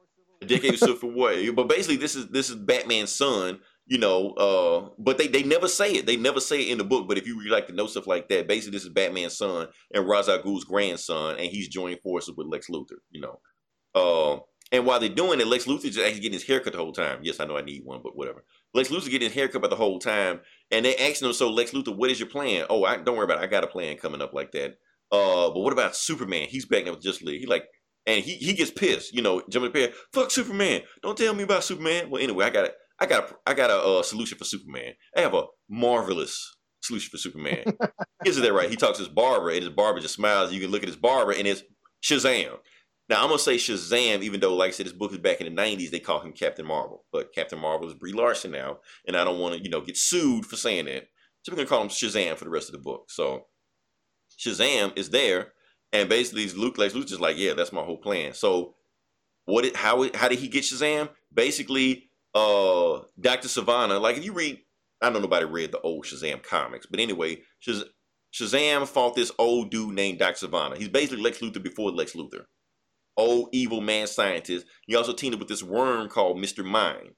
Now they retconned or rebooted some shit like that. They're basically saying like Dr.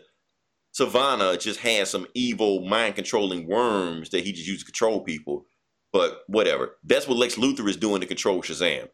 He took the worms that Dr. Sivana left behind, and he's using that to control Shazam. Meanwhile, brainwash him and keep showing him image over and over again of superhumans killing him over and over again. So now he hates superhumans. You know, trying to see how. And Mr. Mind was in the after credits scene in the Shazam movie. Exactly. For those who might remember that. Yeah, who may or may not be in the sequel. We'll know if they have room for that in Black Adam. Okay, so now we're caught up. Oh, now I'm going to let you talk about who joins the Mankind Liberation Front. Oh, well, Bruce Wayne. Yeah. Bruce Wayne is there.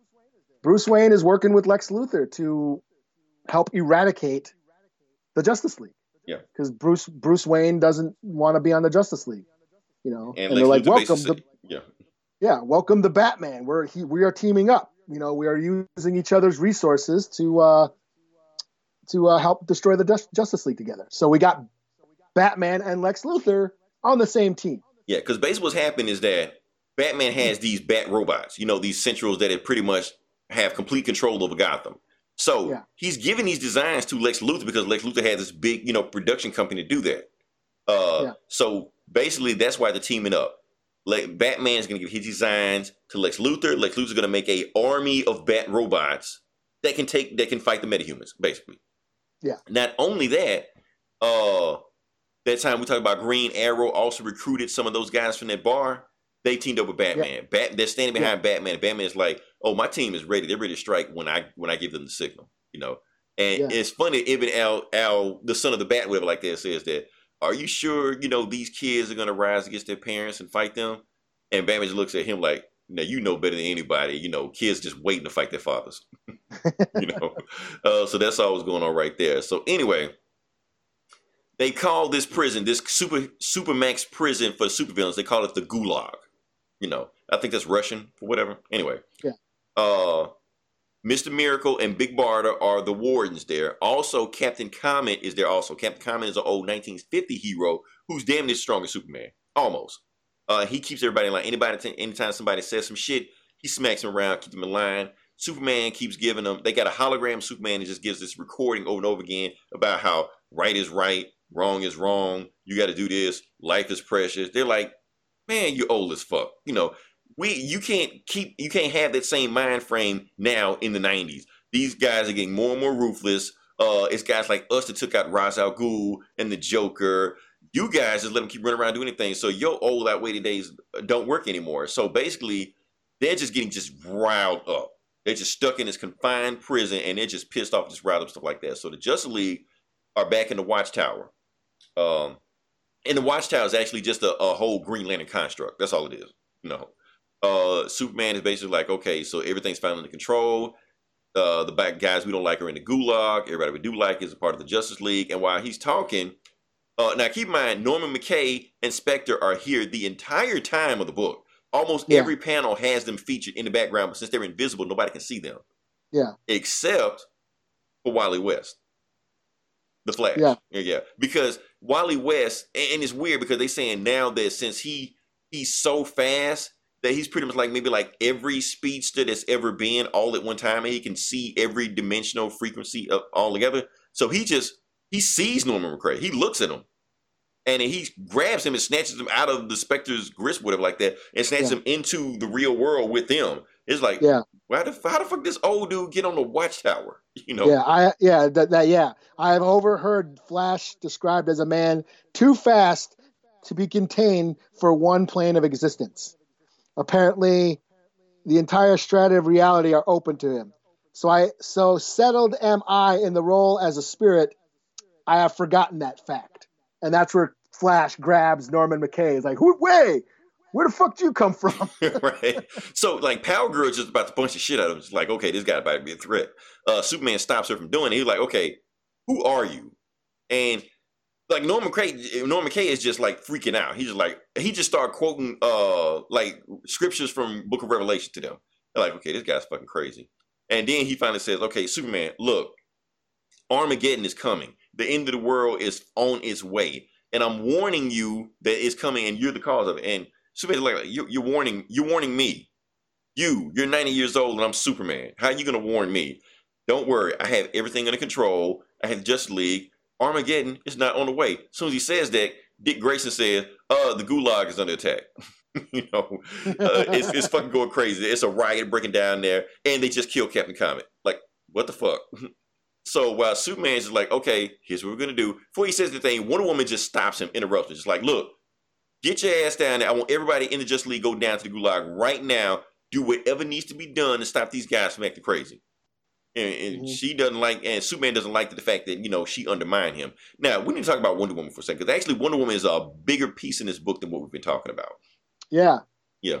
Like I said, Wonder Woman, this whole time, like I said, we know she's an ambassador for peace, stuff like that. She's been kicked out of Themyscira. Because, like I said, when the second gen metahumans start taking over, and the Daily Planet got destroyed and Superman left, the Amazons blame her for that shit. They were like, you weren't forceful enough to handle situations like that. Instead of you changing the world changed you. Yeah, so, you failed to bring world peace, and instead you became like a cruel, basically. Right. So Wonder Woman is basically trying to do whatever she can to get back into Themyscira, back into Paradise Island. So she realized, okay, since I was too soft last time, I need to be tougher. I need to be harder. And if I show the Amazons what I can do, maybe they'll let me back in. So when Superman starts acting like, you know, basically like a pussy, you're like, no, don't do this, no, don't do this. She's just like, no, we're going to do this. And then that's when she changes her armor. She changes like from the regular Linda Carter armor to like this golden plated eagle spread. Okay, so you seen Wonder Woman 84, right? Yeah, the trailer. The trailer. Yeah. At the end when she's wearing the golden armor with the wings, stuff like that, that's what she's wearing. That armor came from this book. It came from Kingdom Come. So that's why they were calling it the Kingdom Come armor. Now, notice also... Really? I didn't know that. I didn't know they were calling it that. Well, I think I just called it that. Okay. All right. So she has on this eagle armor. Now, notice she's wearing a complete eagle armor with eagle wings and an eagle mask like that. Now, let's go back to the very first page of the very first issue. It's a giant bat and a giant eagle fighting each other. Now, a lot of people got it confused thinking that, oh, it's Batman and Superman fighting each other. No. They're symbolizing Batman and Wonder Woman are about to come to blows with each other. So that's the Civil War. If you want to compare Civil War, that's Civil War. This is not a Batman versus Superman book. It's a Batman versus Wonder Woman book. Okay. Okay. So while they're saying that, Wonder Woman sends all the Justice League down to the Gulag. Like, get your ass down to the Gulag. Stop them. Do whatever they need to do. Clark, you and I, we need to have a conversation with the UN, United Nations. Like, okay. Yeah, because they know about the Gulag. And we might as well have to have a conversation with them right now. Now, one thing I didn't know about the United Nations building, it looks exactly like the Hall of Justice for Super Friends. I don't know if they renovated it or whatever, but anyway, they go down and they talk to the Secretary General. Secretary General's name is Wormwood. Now, Eli, it didn't catch me at first, but after going later on, reading the book, Wormwood is a very important name, and I'll come back to it later on. So they talk to the Secretary General. The Secretary General is talking to both of them. They're like, okay, so y'all telling us y'all got this giant prison full of supervillains or metahumans down in Kansas, which has been, nuked first and has a possibility of getting nuked again because you got all these crazy-ass people down there now. So I want you guys, Superman, I want you to tell me that it's safe. And Woman just looks at Superman, just like, better not say that stupid shit.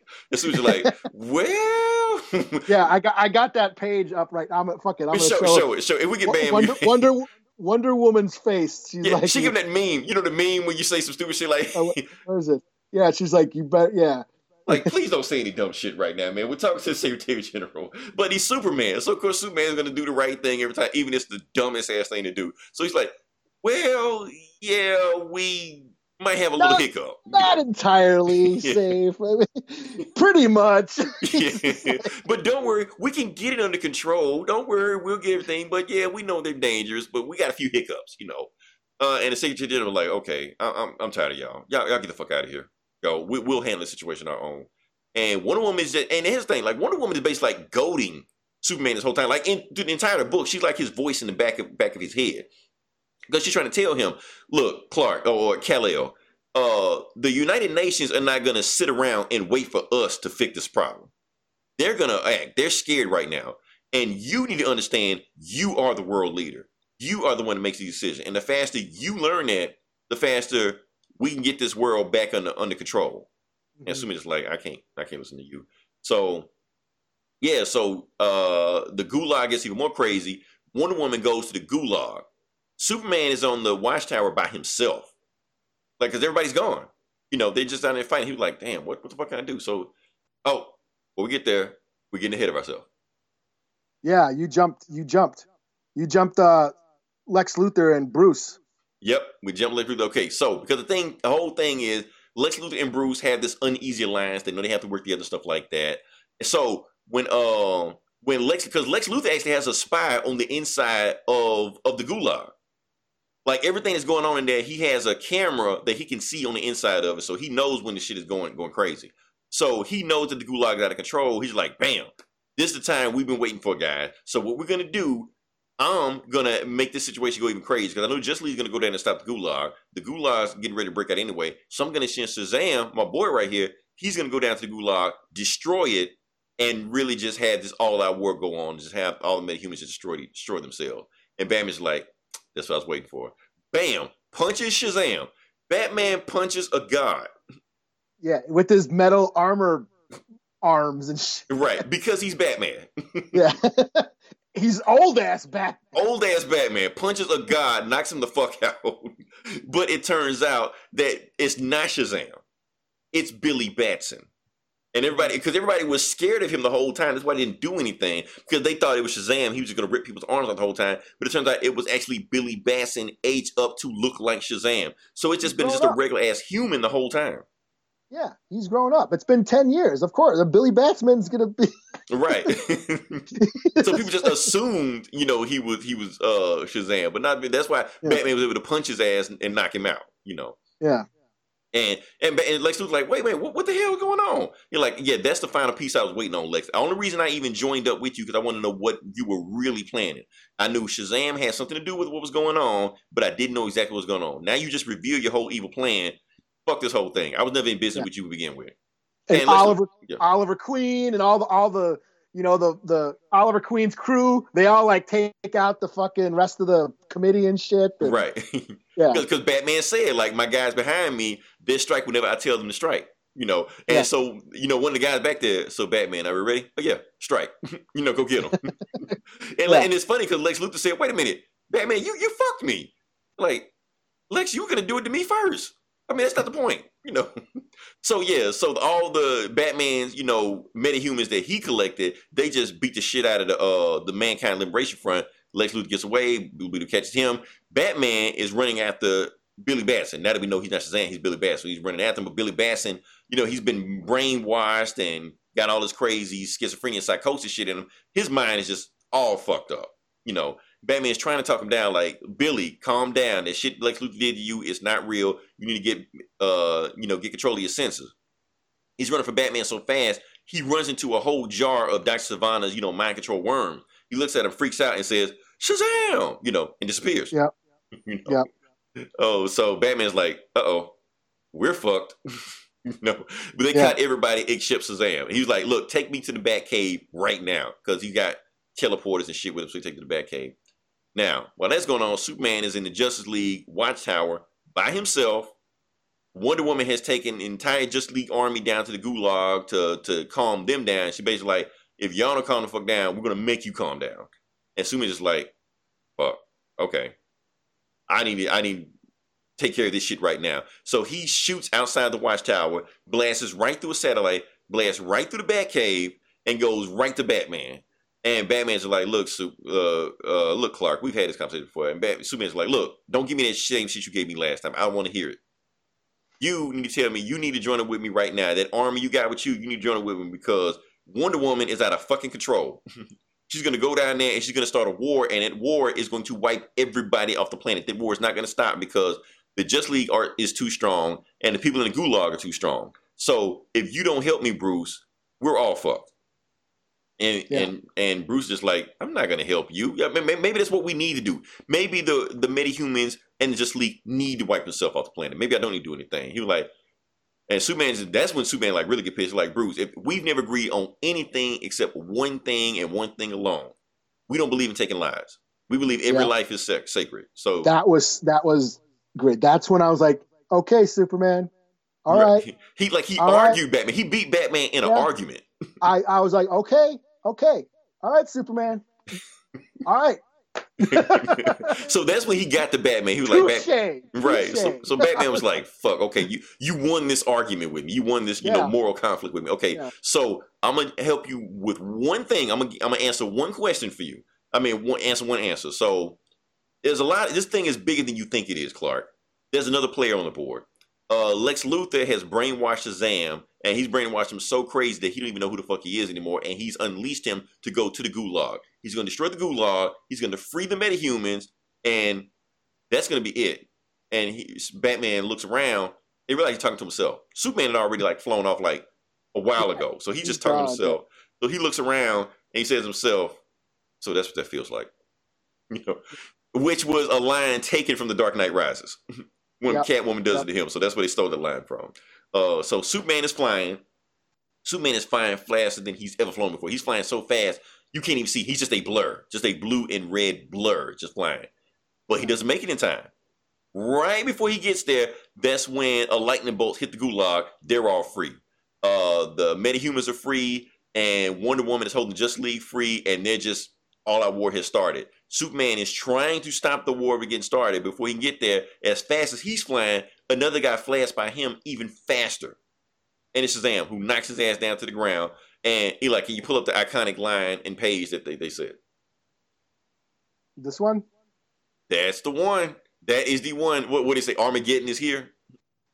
Yeah. It says, by a single bolt of lightning, Armageddon has arrived. Bam. And it's I'm old school. Shazam. Standing over Superman with this shit-eating grin. And it's just like you've never seen Superman just look like a little bitch, you know, with Shazam just standing over him. It's amazing. Okay, it's one of the most iconic comic panels ever. It's a little blurry. Yeah, I can't get it to focus, but we'll fix it in post. That's what they always say. All right, so that's what's going on right now. So basically, so like I said, every issue has started off with Norman McKay having a vision or revelation and quoting a verse from Revelation. But now he doesn't have to do that because his vision that he's having is happening right now. It's an all-out war between the metahumans that's free from the Gulag and the Justice League just going to war right now. In one of the most beautiful comic panels ever created. And that's like every panel in this, like Alex Ross put his ankles in this book. This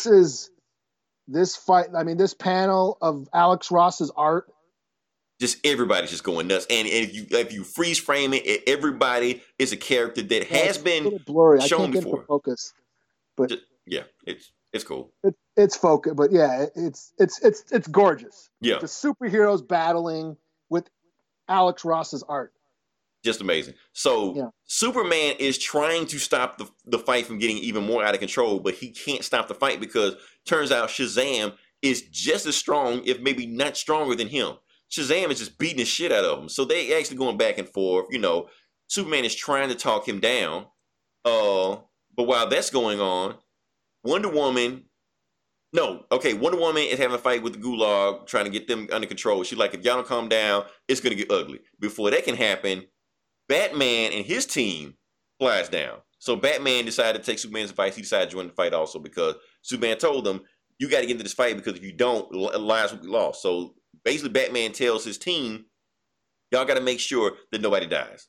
While he's saying that, Wonder Woman kills a guy. The guy she kills was the same guy. They actually got a backstory on him. He's like a Nazi asshole, some shit. He's the guy that killed Captain Comet. You know, and he was about to kill one of Batman's guys. And Wonder Woman's like, what do you want me to do? He was going to kill that guy, so I killed his ass. Fuck it. And Batman's like, see, there you go, being a hypocrite again. And Woman's like, who the fuck are you talking to? I am not Superman. You know, she grabs his ass, flies him to the sky, and that's when you get the giant bat versus giant eagle symbol, but realized in actual form with those two fighting each other in the sky. While that's going on, Superman and Captain Marvel, Shazam, whatever you want to call them, they're still fighting each other. Superman is heat vision and shit like that. Like, Billy, get a grip of yourself. We used to be friends. We need you to say something. You got that old dead look in your face right now. Just say something. Let me know that you're still in there. And Shazam's like, oh, you want me to say something? Okay. Shazam! He says it, and a lightning bolt comes down, but didn't hit him. It hits Superman. Now, one of Superman's weaknesses, if you don't know, is not only kryptonite, it's also magic. So this magic lightning bolt fucks him up. And Shazam is just in there laughing. He just keeps saying it over and over again. Shazam! Shazam! Shazam! And every lightning bolt just bam, bam, bam, bam. Just keep hitting Superman over and over and over again. And Superman at this point is just like bleeding from his ears, bleeding from his eyes, bleeding from his nose. His cape is gone. His cape is all burnt up and shit. Yeah, he's just getting completely just fucked up. And Shazam just in there laughing like this shit is over with. And he said, Shazam! And before the lightning bolt can hit him, like we're talking about like a millisecond of a second or some shit. While the lightning bolt is ready to come down, Superman uses his super speed, grabs Shazam, and the bolt hits them both at the same time. But since it hits them both at the same time, it turns Shazam back into Billy Batson. And that's when Superman puts his hand over his mouth. He's like, you're done talking. This fight's over. You know, while we go back there, let's go back to Batman. Oh, we missed the whole thing. Yeah, the UN ordered some fucking nukes. Okay, we gotta talk about this again, because this is General Secretary Wormwood, and I'll tell you who Wormwood, what that name means in a second ago. He orders the nuke. He said, we've been building a metahuman megaton nuke for years to get rid of these guys. And matter of fact, we've made it so that none of their powers can detect this even coming. Now, one of these nukes will kill everybody. But just to be on the safe side, we're sending three. You know, and then that's when he salute the Blackhawks. Now, if you know who the Blackhawks is, you will, because Steven Spielberg's making a movie about them. You know, that's who the guys who flies the Blackhawks like that. Now, what is General Secretary's Wormwood name means in significance? Here's what the name means. Remember I talked about in the Book of Revelation with the seven angels that came down and released plagues on the earth? Well, the third angel released a star on the earth that destroyed all life, and the star was called Wormwood. Now, you could say it was a star, you could say it was a big ball of fire, whatever you want to call it. The point was that it was called Wormwood, and it destroyed everything. So that's the significance of why it was in there. So you got three Black Hawk flying off, and Wonder Woman and Batman are in the sky fighting each other, having this moral conflict, stuff like that. And Batman's basically telling, like, this overacting you're doing right now, it's not gonna let you back into Paradise Island. And Wonder Woman's like, who are you talking to? And then that's when they see the three Blackhawks flights coming, and Batman knows what they are. They know they got three nukes coming in to kill everybody, because they know. Batman's just like, Wonder Woman, you can either keep fighting me, and you can just let them kill everybody, or we can, you know, save this to metahumans. So Wonder Woman's just like, fuck, let's go. So Wonder Woman takes out one plane, Batman takes out the other plane, but there's a third plane left. They don't get the third plane. The third plane drops the nuke. So while Superman, down at the bottom, has his hand over Billy Batson's mouth, he sees the nuke. You know, he can hear it dropping. He knows this nuke coming. And that's what he's telling him. Billy, I have maybe like a few seconds to stop this shit. Now, if I let your hand go, if you keep fighting me, we're all going to die. But if you let me stop this nuke, then we'll live. So what happens next is all on you. So what are you going to let it do? And he just starts nodding his head, starts crying. That's when Superman realizes, okay, you're going to let me do my thing. So he lets his hand off, you know, off him, and he flies to go get the nuke. As soon as he flies off, Billy Batson says, Shazam. He turns back. He grabs his foot. He grabs Superman's foot and pulls him down. Right. He grabs Superman's foot and pulls him down. Now, when he grabs Superman's foot and pulls him down, Superman is able to get his cape. He gets Shazam's cape and pulls it down when he gets slammed to the ground. Shazam grabs the nuke, sheds Shazam three times, and the nuke blows up. Kills, in the sky. Yeah, in the sky. It's in the sky, but it also kills everybody on the ground also. So Superman is hit with the nuke also. But he wakes up. He's the only person that he sees that's alive. Everybody else is dead. He sees nothing but skeletons and dead bodies of many humans just literally ground as far as the eye can see. Yeah. He's fucking pissed. More pissed than he's ever. Whenever he gets the red eyes, yeah, you about to show it now. It's another iconic panel right there. So whenever Superman gets the red eyes, that means he's fucking pissed. Get the fuck out of his way. And he flies off. And like I said, Norman McKay and Spectre are here the whole time. They've never left. They've been the whole time. They see the whole thing play out. And Norman McKay is asking Spectre, where's he going? And Spectre like, where do you think he's going? He's going to the UN. To do what? What do you think he's going to do? The humans just genocide on the metahumans. He's going to get his revenge. Okay, I'm done. Bye. You know, Spectre's about to leave. And Norman McKay, yeah. Where the fuck are you going? You can't leave. Like, yeah, I can. We came to see this thing played out. It played out. We're done. Evil is about to be exacted because Superman is going to take his vengeance out on evil. That's what Norman McKay says. Look, if you let Superman do what he's about to do and attack the UN and you don't do anything about it and you can stop it, then you are the one committing evil. Spectre's like, oh, damn. Well, I didn't think about it that way. He's like, so what do you want me to do? He's like, so Norman McKay, like, take me to the UN before Superman gets there. So he goes, so Norman McKay and Spectre gets to the UN, but Superman is already there. And Superman is about to bring the entire roof down on the UN. He's about to just kill everybody. He's fucking pissed.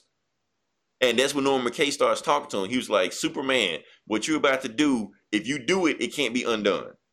If you do it, the humans will never forgive you. So the first thing you need to do is forgive yourself.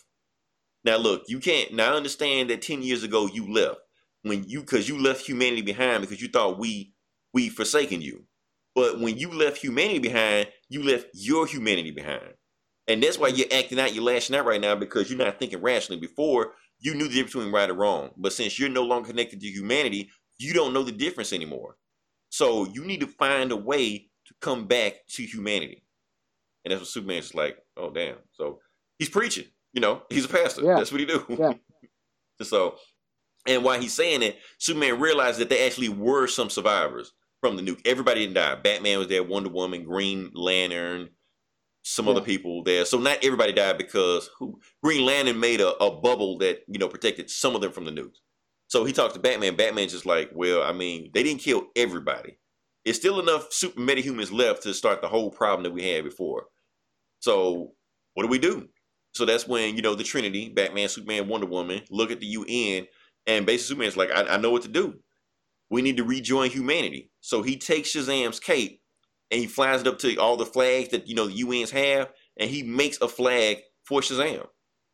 So basically, like, we're going to reintroduce ourselves to humanity also, and we're going to walk hand in hand with humanity. We're not going to be gods. We're not going to rule over them. We're not going to, you know, just fight in the street with them. We're going to walk hand in hand beside them, and we're going to figure this thing out together. You know, going to set an example. Exactly. Not take over. He's just going to set an example, which what Superman's mission has always been. You know, Superman is back in his own farm, back in the Fortress of Solitude, just with his barn, just mind his own business. Wonder Woman shows up and she was like, Clark, you forgot something. Like, what I forget? And she opens up a case and it's his glasses. It's Clark Kent glasses. He put the glasses on. He's like, and here's the thing. Clark Kent is his, you know, his tether to humanity. So he forsaken the Clark Kent role. He's no longer connected to humanity. So this is his way of connecting back to humanity again and finding himself becoming human. Or at least, you know, thinking that he's human, you know. Yeah. So that's cool. So a year later goes by, Planet Krypton, where we talked before again, Superman, Batman, and Wonder Woman meet at Planet Krypton just to have just a nice, cool dinner, you know, as friends. And Superman and Wonder Woman said, Bruce, we got something to tell you. And Bruce said, you're pregnant. Like, wait, how do you know that? Because I'm Batman. You know. Well, we got some other news to tell you. We want you to be the Godfather. And that's when he gets shocked. He was like, wait, you want me to be the Godfather? You want me to help raise who's going to eventually be the most powerful being on the planet? Like, yeah, I thought they would get your attention, you know. So they get up after they finish eating, they walk, and they actually see, well, Batman recognizes Norman McKay and the Spectre, but he's not the Spectre anymore. He's like a human form, Jim Corrigan. He recognized them. You know what? I'm going to keep walking. I'm paying attention to them. And they just all laugh and leave Planet Krypton. But in the back panel, you see this old DC 40s cover that says Fun Comics. The end. So it's a pretty action-packed story with a whole bunch of allegory going on, but I like how, you know, they brought it back because everything was getting 90s and extreme, but they brought it back to, you know, these old characters represent the fun that comics should have. Comics can be fun again if you allow it, you know. Yeah. So like I said, we've wrapped up the book. That is a lot to cover that we just did in this book, but it's a very dense book, a lot of stuff we want to break down. I didn't get a chance to really break down the Book of Revelation answer that I want to, but I will make the connections with the things that happen in Book of Revelations to this. Like I said, when the bomb that went off in Kansas, that was basically one of the 7 plagues where, you know, famine hit. You can say Magog is the Antichrist. Yeah. Yeah. And they even make very like overt points to that, because first off, he has the horns, you know, the pagan, because they want him to be like a pagan god. You know, and it's like the very antithesis of what we're looking at Christianity. You know, Christianity, there's one God that said, if you worship a religion with many gods, we're against that. So he has the horns. He has like the golden fleece, you know, like from Greek mythology, like the staff of Horus, you know. So they want to evoke paganism with Magog. So they want you to but everybody follows Magog. We reject Superman. We want to follow Magog. And he leads them to Kansas getting destroyed. That's what the Antichrist was going to do. You know, also they wanted Magog to be Cable. I mean, if you look at it, he's got like a missing eye, you know. He's kind of an amalgam of a bunch of just a representation of the 90s. Right. The 90s hero or anti-hero. Right. The 90s, because they weren't heroes, they were anti-heroes back then, but that's what he was. So he was killing people, stuff like that. So that's the allegory right there. What else? Just even the battle at the end, like the Battle of Armageddon. Like you got the Gulag. Basically in the Battle of Armageddon, like the the demons from hell rise to fight the angels. Demons and angels fight each other. So the gulag is basically like these guys are in hell. They get loose. Basically what they're saying is that they rose from hell to fight the angels who were supposed to be the Justice League. So all are connected together. I don't know if Spectre has ever been connected as being an angel before, but I thought that was pretty cool there. Damn, I should have took more notes, Eli. Anything you got? What I'm thinking? Well, I mean, as far as this thing is packed with religious commentary. Mm-hmm. I mean, especially Superman being a god. Yeah, he's Christ, but he is the Christ figure. Yeah, or just superheroes being a god. I mean, Superman is pretty much the very first superhero ever, almost the quintessential idea of what a superhero is. Mm-hmm. You know, even his name has it. Half of his name is super. So right, but he embodies the idea of a superhero, the savior, the one that's going to save the day. You know, that sort of transcends God or hope. He's a representation of hope. And hope, prayer. Prayer is essentially hope. It's an optimistic attitude that you kind of think, well, everything's going to be okay. You hope things are going to be okay. Mm-hmm. And even if they're not, if bad shit's going to happen, then you hope that you can deal with it. And that's essentially what a prayer is. You're asking a higher power, like, to give you the gall to deal with whatever's happened, that you will be okay. And that's basically what this is. Superman represents hope, that mindset that leads to justice and equality, that optimism of that let's make the world can be a better place, the world is worth fighting for, and that is Superman's job. You know, essentially, you know, what all superheroes are supposed to represent. And that's what this comic book was doing. It was a whole reaction to what was going on in the 90s, those cynical 90s where we liked anti-heroes, hard-edged, you know, badasses that broke all the rules, that, you know, were brutal and were violent and, you know, had sex and just, you know, dealt with all that debauchery that, you know, that we would like to have indulged in. Mm-hmm. But we lost those principal ideals of what a superhero should be. And that is something we should get from our heroes. Those should be villains, you know, that should be doing that stuff. Yeah, like Deadpool really isn't a superhero. I mean, in the movies, that's his struggle. He's struggling to be righteous. That's why we care about Deadpool in the movies, because that's his story arc. But, you know, in the 90s, we just wanted to watch Deadpool cut off heads. And the thing was, like, in the 90s, he was an X-Force villain. Yeah. Like, he was a villain, but he became so popular, they changed him. Same thing with Venom. You know, Venom was a villain. They made all these guys heroes back in the day because, oh, they're popular and they're edgy. Let's be edgy, you know. Yeah, yeah. And that's what was everything was edgy in the 90s. It was so edgy. The 90s were so edgy that Superman died. Right. That's, you know, the reason he died was because they feel like that what he represents no longer is sellable in the comics. Like, we can't make any money off this, you know. Yeah, so that's why...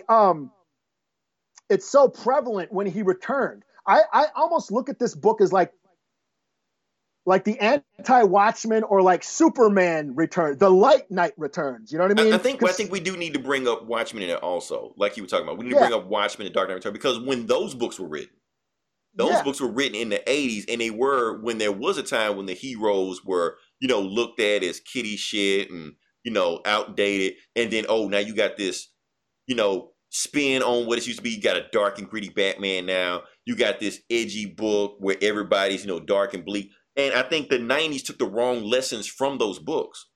Yeah. They took the lessons where, okay, instead of actually having, you know, meaning behind, okay, why are they dark and gritty? And why had they gone to this extreme? The 90s completely missed that shit. So you got, we just want to make money. Don't figure out the meaning behind why they're doing this shit. Just have them dark and gritty. Just do this shit. And it completely became hollow and shallow, and it became meaningless, the shit they were doing. Yeah. See, Watchmen was basically about how superheroes are useless, they're assholes. Anyone with that much power is going to eventually become corrupt and become an asshole. And there's no need for superheroes. Right. Kingdom Come is like the need to have heroes back, the need for that savior, the need for that optimism and that hope to return. And Superman is the embodiment of that hope. And that's what this book gets to. Yeah. It's about the need for classic heroes going back to superhero origins of justice, the ideas of justice and righteousness. You know that one I got where I wrote the notes, the right and wrong. There's that one scene where he's talking to that one Americana guy or whatever his name is, the one American asshole. Mando, yeah, he's like, there's right and there's wrong. It's not that complicated determining which one is which. And the guy's like, oh, yeah, well, what about our freedom? Totally like what we have today. Like, what's right and wrong, but let's distract from that argument. And like, I want to still be an asshole and justify being an asshole and ignore the question. Right. And that's so much what is going on and how just what happens in the world today. I mean, you have the young versus the old. I mean, Shazam versus Superman. Mm-hmm. That is such a symbolism in itself. Mm-hmm. You have the old guy versus the kid. The young, they're optimistic, they're naive, they're idealistic. They want action. They want it now. And you have Superman, who's old, he's more mature, he's more pragmatic. He's more diplomatic and patient. You have those two worlds sort of collide, those two ideas colliding with each other. These battle of ideas. You have one guy, Superman, who is a super being who's pretending to be human versus the human who gains superpowers. So you have like yin and yang coming at each other. Mm-hmm. Opposing forces. Uh-huh. Yeah. And so that's essentially what is going on is the need for guidance, the need for the old to accept, the Justice League needs to return and set an example for these youngins. Teach the kids, teach this new generation how to do it. And Superman at one point left, and that's how this chaos started. What would happen if Superman wasn't around? Exactly. Yeah. Everybody lost hope. He was the symbol of hope that once he left, if the guy who represents hope has none, what does that say for the rest of the world? Right. Everybody lost hope, right?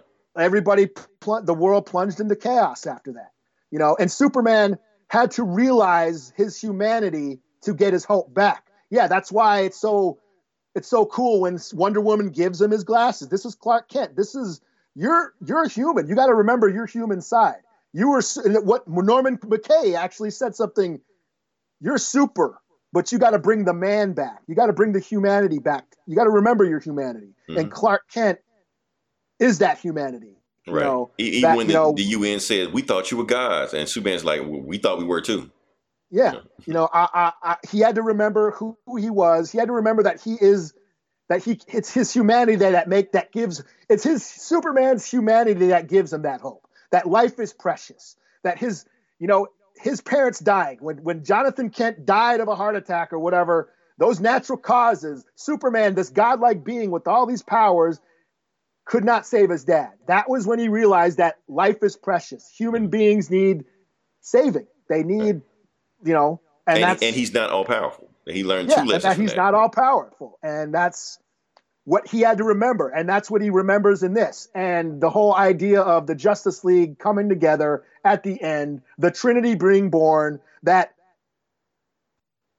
it's not about tyranny. No one person should be in charge, that you have to have a collective of ideas. Yes, Superman, the optimistic, hopeful guy. You have Wonder Woman being pragmatic and the security. She's the military. She's what will keep the safe. She's the peacekeeper. And then you have Batman, the smart guy, who, he's the smart guy. He's the intelligence. So you have the Trinity, all these three coming together to, getting carried away here. But coming together, and sharing the power instead of like dominating, like what Lex Luthor wanted to do. Right. But Lex Luthor talking all this crazy shit, but he really wanted to keep power for himself, which is what the Justice League was made for, because they know mankind lived to their own devices. We're going to do, a fight against each other, which is what they've always done. Yeah. Yeah. I mean, yeah. So this is like my third or fourth time reading this, and I really enjoyed it this time. I was like, wow, this is probably one of the greatest comics ever written. Yeah. I mean, this is right up there with Dark Knight Returns and Watchmen. I think it is. I think the only reason we don't put it in a conversation because those books were came right around each other, like in the 80s. But and this came like 10 years later. But honestly, if you read it, it's right there in the conversation, especially the artwork. The artwork is beautiful. Yeah. Yeah. I mean, it's got like, and that's a whole, this whole book is about calling back to the classic age of superheroes, the classic mythology of the hero. Mm-hmm. I mean, Alex Ross's paintings, they look like Norman Rockwell art, you know, that old style Americana, you know, it's a throwback to the golden age, you know, the old idea, like I said, the old idea of superheroes being the savior, of representing truth and justice and hope, you know? So yeah, I remember the first time I read this, I actually had to read this for college. I was taking this college course about, like graphic novels and literature, like, you know, archetypes in graphic novels. And I wanted to read a Dark Knight Returns, but they couldn't get it. So they said, we're going to read Kingdom Come. Back then. Yeah. Yeah. So we're going to read Kingdom Come instead. And I remember going, oh man, cause this was back in the 90s. You wanted to read Spawn and people ripping people's heads off. I wanted to read Dark Knight Returns, badass Batman being a total brutal dick, you know? Right. And I'm like, and I remember reading through Kingdom Come, and I wasn't really into DC. So the first time I read this, I wasn't really familiar with all, you know, with the DC lore. And I remember like, oh, look at this sucks. This is just a bunch of ripoff of old comics. Right. Like, look at that panel where what's her face looks like Chun-Li from fucking Chun-Li is in this book. Yeah, she's like cooking like Chun-Li. I was like, this is just a bunch of ripoffs. And then my instructor, she was like, well, that's the point. Right. That is the point. This book is making those callbacks to all those old heroes to, you know, because they're a metaphor of what they represent. Like, yeah, because the Krypton, the Krypton Cafe or whatever it's called, mm-hmm. that's fandom. Or Planet Krypton. That's right. the rest. That's fandom. That's us fans fanning out the merchandise, us toys and movie and pop culture and nostalgia. That's what we were into. And that's all that ties into each other. Yeah. The guy that looks like Boba Fett, all those heroes flying around that look like the X-Men, you know, that's what was all, it was all purposely done. It was all representing those comics that fans were into at the time and kind of commenting on them. And yeah. So yeah, It's just a great book. Honestly, if you've never read Kingdom Come, please do it. Don't wait for a movie because it's not going to be as good as the book. I know we always say that, oh, the book would never be a movie, never be good, but there's no way you can adapt this. I think this is the one comic that cannot be adapted. Because it's using comic aesthetics right. to tell its story. The art, like just the art itself, it gives it this, like I said, like this Renaissance, you know, quality, you know. Mm-hmm. I mean, it's like, just like the book is made specifically for the comic art, for the medium. It's made for the medium.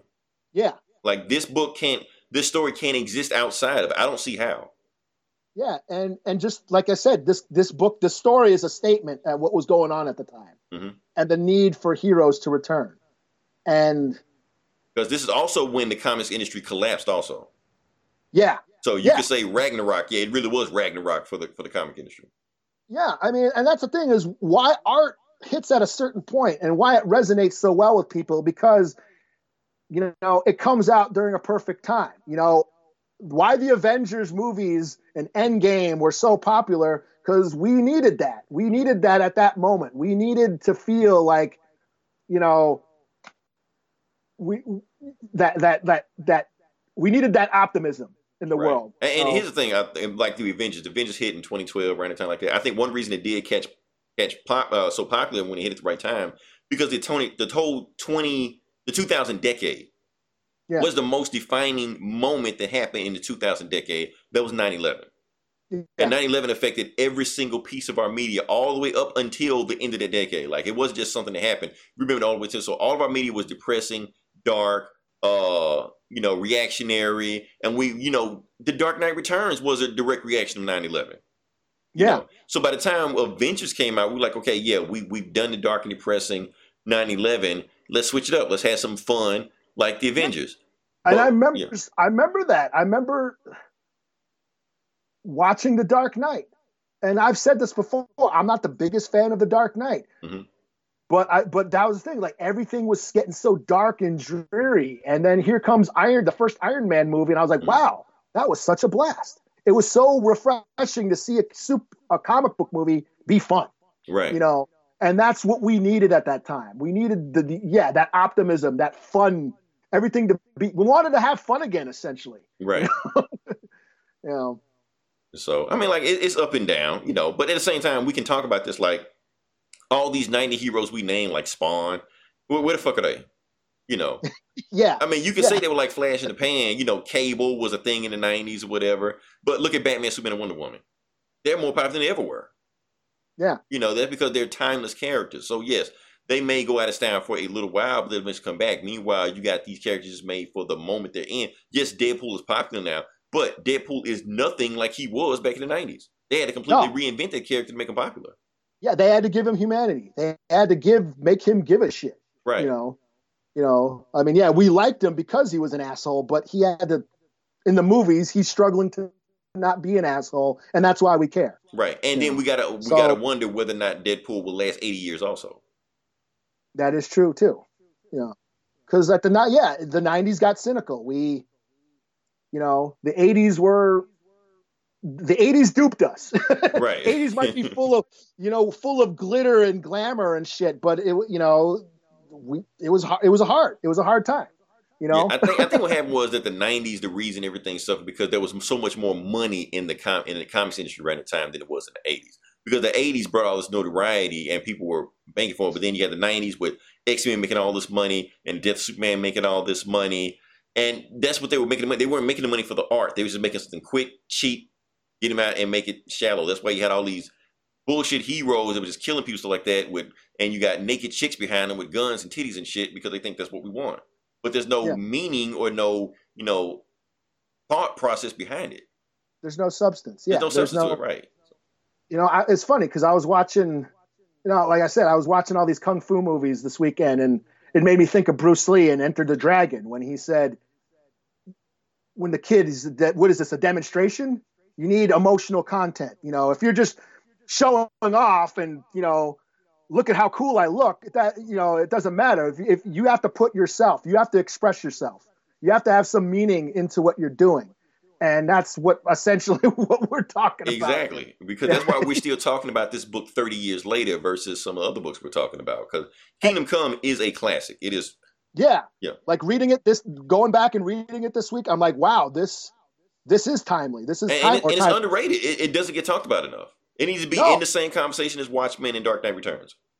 Yeah, it brings up the same issues that Civil War bring up, but 10 years earlier. Right. You know? Which we might need to look at. Civil War is basically a ripoff of this kind of, you know. Yeah, yeah.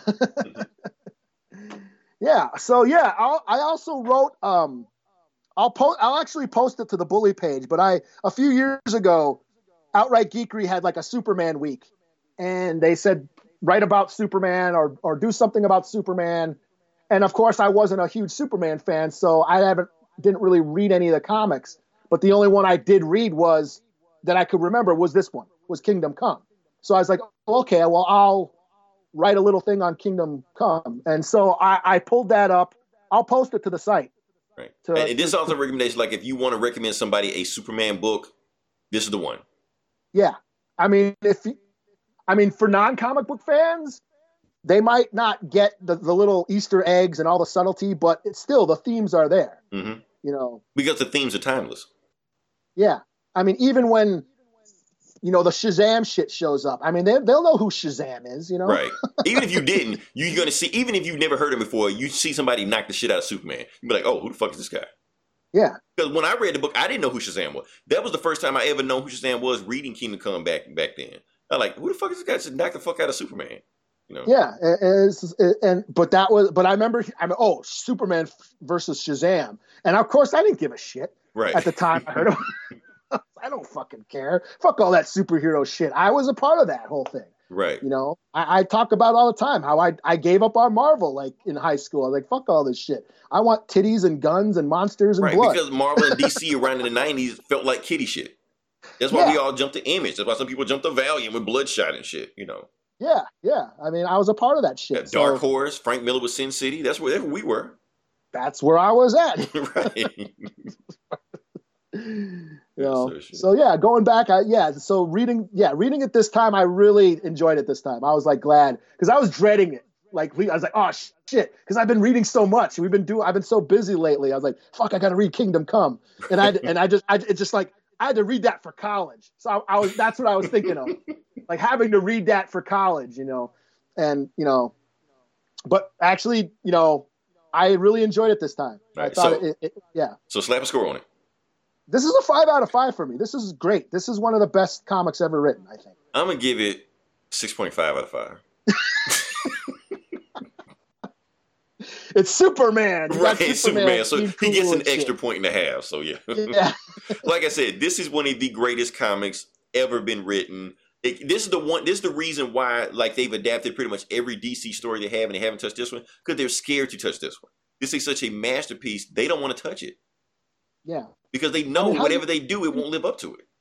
Yeah, what are you going to do? Like, a movie? I mean, don't animate it, because you're not going to do this art justice. You're not. It's going to be a half-ass animation. It's not going to work. Especially the way DC does their art animation. Exactly. It's going to look like The Killing Joke. Like, no, don't do that. Yeah. It's going to look like fucking, story. Yeah, it's going to look like South Park and shit. Right. Because Alex Ross made this book, so if you don't do Alex Ross justice, don't touch it. Yeah. Just And a movie, I mean, what do you, like, how would you bring that to a film? You know, just the look of the film. I mean. But will they even capture the themes of it? That's the thing. It's going to be just another hollow Zack Snyder type bullshit. Yeah, because you can, like, you, like, all the heroes in the background. And that's the thing, in my college course, my instructor, she knew the backstory of everybody in this book, everybody in every panel. Because we didn't get to it, but now, in the back of the graphic novel, they give details to all these guys. Yeah, there's shout outs to every character in this book. Every character is a reference to an old comic book hero that has existed in comics of some kind. And some of the characters that were invented in this book end up showing up in the DC continuity later on. Like Adam Smasher, the guy that punched Marv in the face, he actually became in the comic. Black Lightning, his daughter Thunder. Yeah, she made her first appearance in this book. Yeah, yeah, she's on Batman's team in the background. So yeah, and like when Norman McKay goes into the Krypton, Planet Krypton, the restaurant or whatever, you see like the newsstand, you see like something about the Minutemen, you see. What's that book that? What's his the under the hood or whatever from the Watchmen? What's his face was writing that? You see like those, Gotham Knights, Under the Hood by Hollis Mason, Behind the Mask. You see like references to you know these little goodies that you pick up on. Yeah, masterpiece. Yeah, that's why we took so long to actually review this book, because we knew it was going to take a lot out of us when we did it. All right, like I said, if you listen this long, just like, share, subscribe. We have other podcasts. We have This Geek and Comics. We have Comic Cast. Comic Cast did Secret Wars. I want to see how they did that, because I know Gomer's going to geek out about that one. That's another good one. That's in modern classics. That's a long one. That's too much work. But that art too, the art in that book. I mean, It really is. That's like this. That's pretty much up there with this. That's another. It really is. Like God, Emperor Doom. I don't know. We'll talk about it. Get Valiant. Hoodoo TV. OK Boomer. 50 other million podcasts. Eli's got 50 million podcasts. I'm back down to 2 or 3. Yeah, I'm back down to 2 or 3. Yeah, including this one. So I got Geek Sabs and. Because the Clone Wars is done, so that's done, and then I'm doing Riddle of Steel, yeah. Okay, and next week, I don't know what we're gonna do next week. We'll sit there and have a conversation about it. Maybe have some of the guys come into it, because like I said, 150 is on its way, so we'll see what's gonna happen. Until then, we're gonna wrap this up. We did another second video podcast. Gonna go from there, see how it went. Until then, this is Leroy.